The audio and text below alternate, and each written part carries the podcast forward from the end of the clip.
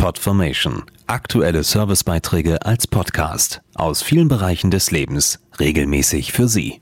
Heute Service und Tipps. In Amerika ist ja alles etwas größer als in Europa. Das gilt auch für die Bären. Ich meine nicht die Grizzlybären oder Braunbären, sondern die mit Doppel-E. Eine auch bei uns immer beliebtere Vertreterin ihrer Art ist die Cranberry. Sie mögen es kalt und ihre Ernte ist spektakulär, die Cranberries.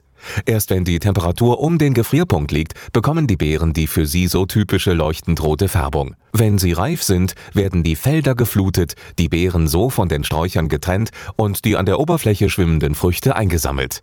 Typisch ist ihr leicht herber Geschmack und ihre Vielseitigkeit macht sie auch bei uns sehr beliebt, erklärt Ernährungswissenschaftlerin Stefanie Kissing. Die getrockneten Früchte sind schon pur ein leckerer Snack und passen toll ins Müsli.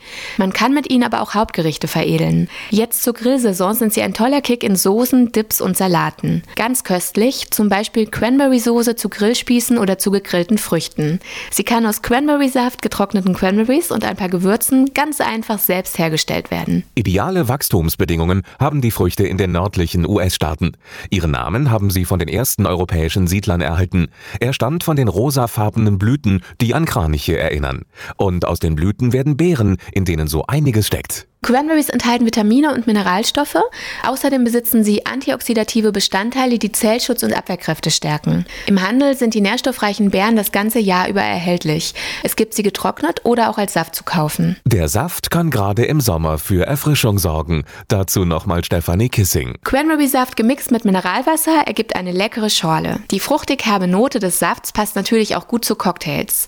Kombiniert mit Limettensirup und Bitterlemon an einem Sommerabend einfach perfekt.